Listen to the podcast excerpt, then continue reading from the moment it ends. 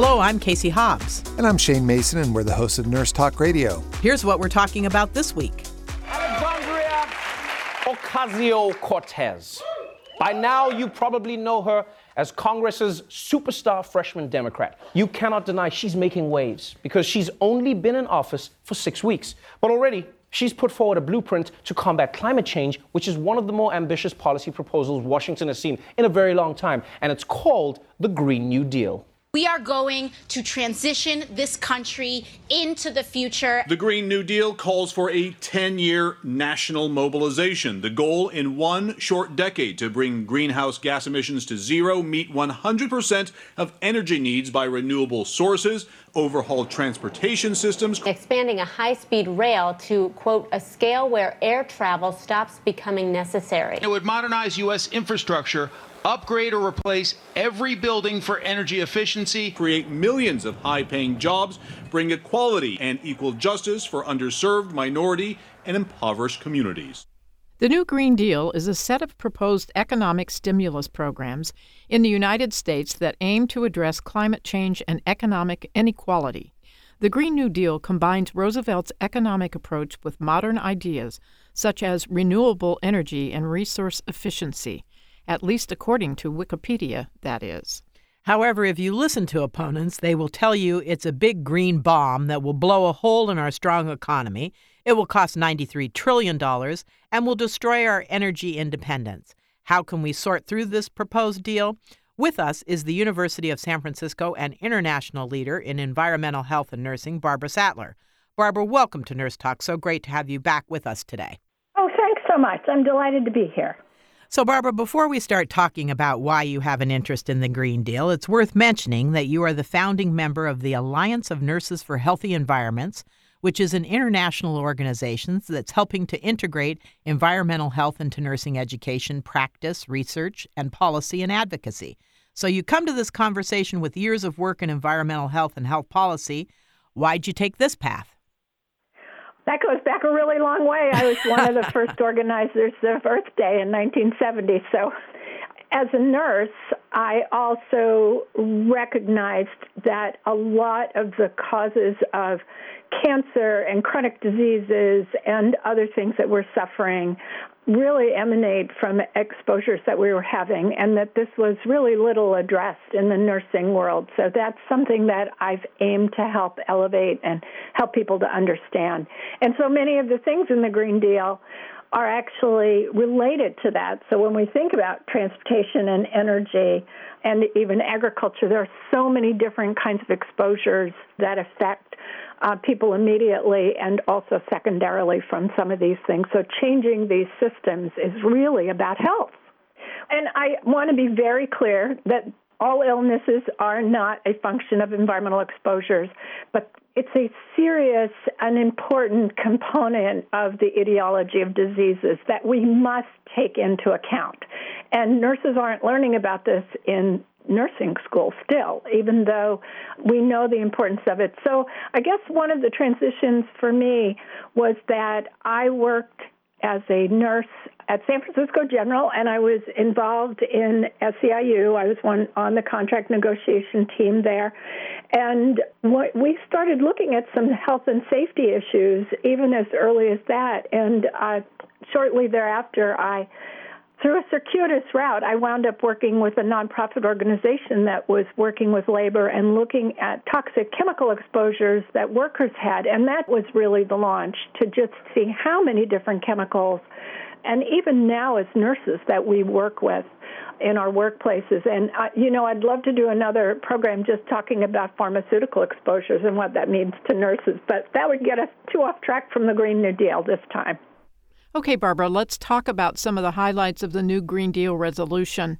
Citing the special report referred to that points to the causes and urgencies to quickly mitigate the harm. Sure. Well, and, and, this is another issue that's near and dear to my heart is really helping nurses to understand what climate change is because one in every 100 Americans is a registered nurse. We're in all our communities. We need to be able to say what it is and talk about it with our communities and help bring that sort of scientific translation to the communities, especially in places where we may have politicians who are denying science and denying its existence. So a big impetus of the Green New Deal has come from young people who are saying we in the you know established political roles are not moving fast enough on this, and this is really about their future. And um, and then they began to really think about okay, what do we need to do? And we need to do a lot of things and do them fast. We can't just be doing one thing at a time. So the way they framed this is really to look at the many sectors that are both contributing to greenhouse gases, which creates climate change, but also where we could tweak things that would reduce those greenhouse gases and in some instances with agriculture actually sequester some of the carbon. So we'd be rolling things back. But it means taking on these things all at once and with a lot of speed right now because we really need to be moving quickly. So, how would the new Green Deal work and how would it be implemented? So, at this point in time, and I should share with you because I got a chuckle out of this, at this point in time, it is in a resolution stage in Congress, meaning that the House of Representatives and senators would have to vote to support a resolution that would move us to then really working on developing the specifics of it. So it's not an act per se, which you know is what becomes like the Occupational Safety and Health Act. It's not in that form yet, um, but it is something that is promoting an idea and with urgency. And what I really, what gave me a chuckle is I was reading, and I can't remember whether it was in Forbes or Fortune, but it's one of the one of the um, magazines that people who are in business read, and it said, "Don't panic." It's only a vision. And I thought, oh, wow. that's when they really should panic. Oh, yes, that we are finally congealing around a vision. And that's what this is. And that's what's getting young people so excited. It's like something where they can kind of take hold and, and brand that vision into the future to have relevance for their lives. I was on a call uh, two weeks ago. There were a thousand people on the call almost all of them were young people. And by hmm. young, I mean 18 to 22 year olds. And on this call, Naomi Klein was the only, I'm going to call adult speaker, meaning older than 25, who talked about the urgency and had a very nice critique of how capitalism has really gotten us into this mess and that we need to address that. But within that hour conversation and hour call, over 500 young people committed to go to talk about the Green New Deal to the district office of their federal legislators. Great. That is inspiring. Great. Mm, it gave me chills. I mean, I, I, I was so excited to hear that they were mobilizing and are mobilizing. So we need to be joining them and we need to be allowing them to really stretch and use those new muscles, those new political muscles, and supporting them in that. Definitely. Barbara, how would we ever transition from air travel to no air travel, from fossil fuels to no fossil fuels? And how much time would it take and how much money? That's what the opponents of this will point to.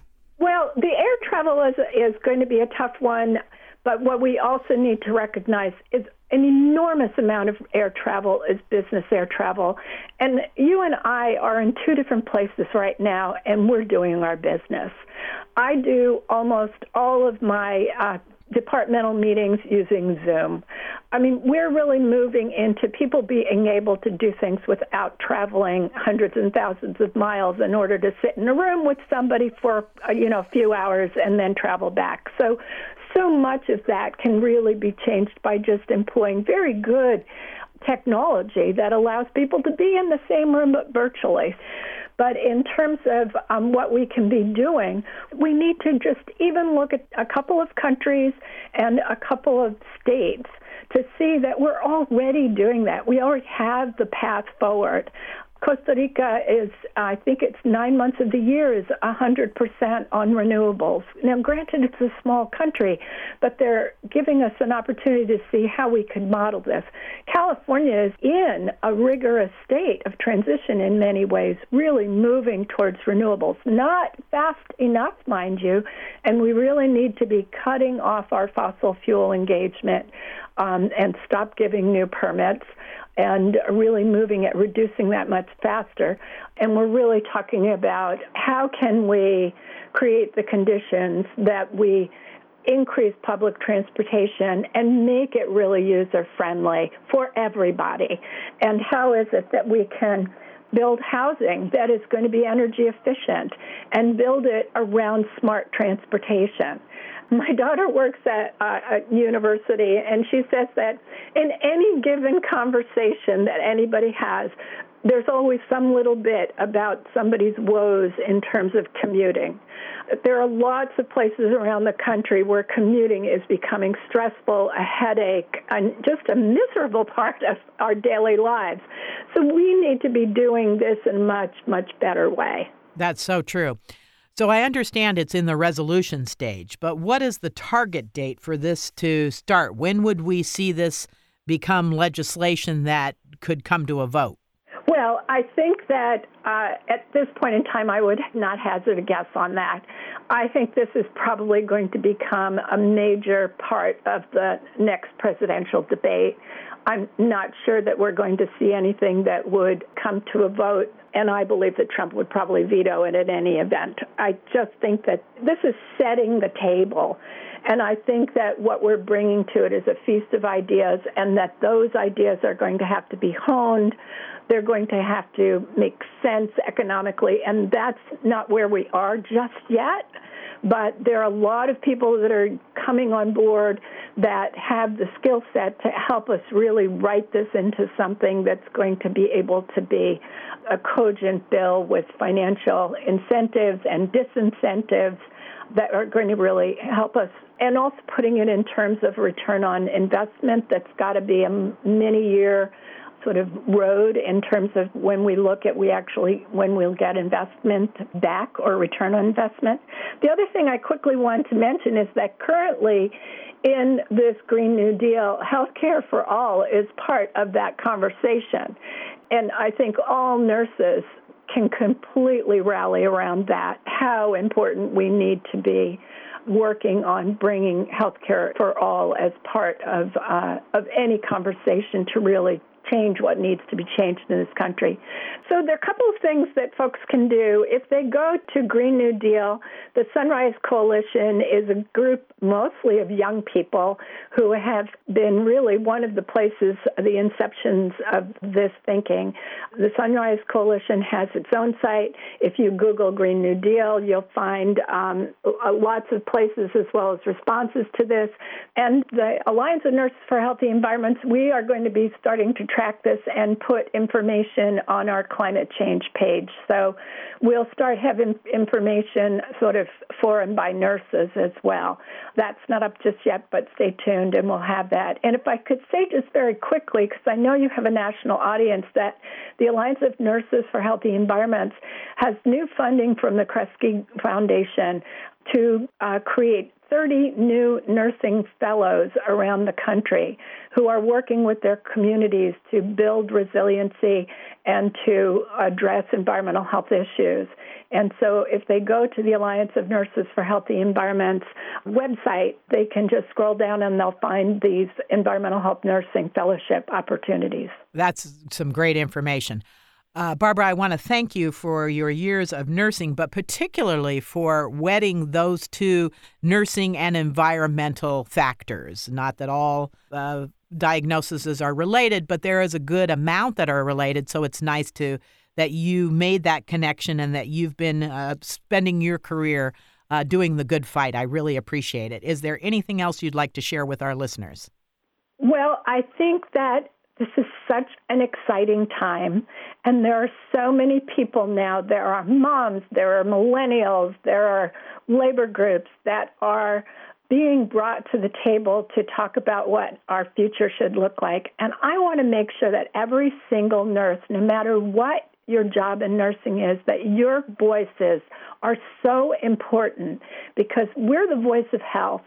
And when it comes down to it, that's the most important thing to people and to family members. So bring those voices, bring them to this particular debate and, and these discussions, and we will move farther faster. Brilliant. Thank you for providing an opportunity for this. That's great. We've been talking with Dr. Barbara Sattler about the congressional resolution for a Green New Deal put forth by the Representative Alexandria Ocasio Cortez. Barbara, it's always a pleasure to have you with us. Please come back again. For more information about this topic, visit envirn.org. Thanks for listening. You can find more information about these topics at nursetalksite.com or nationalnursesunited.org. This podcast is powered by National Nurses United, the nation's largest union for registered nurses.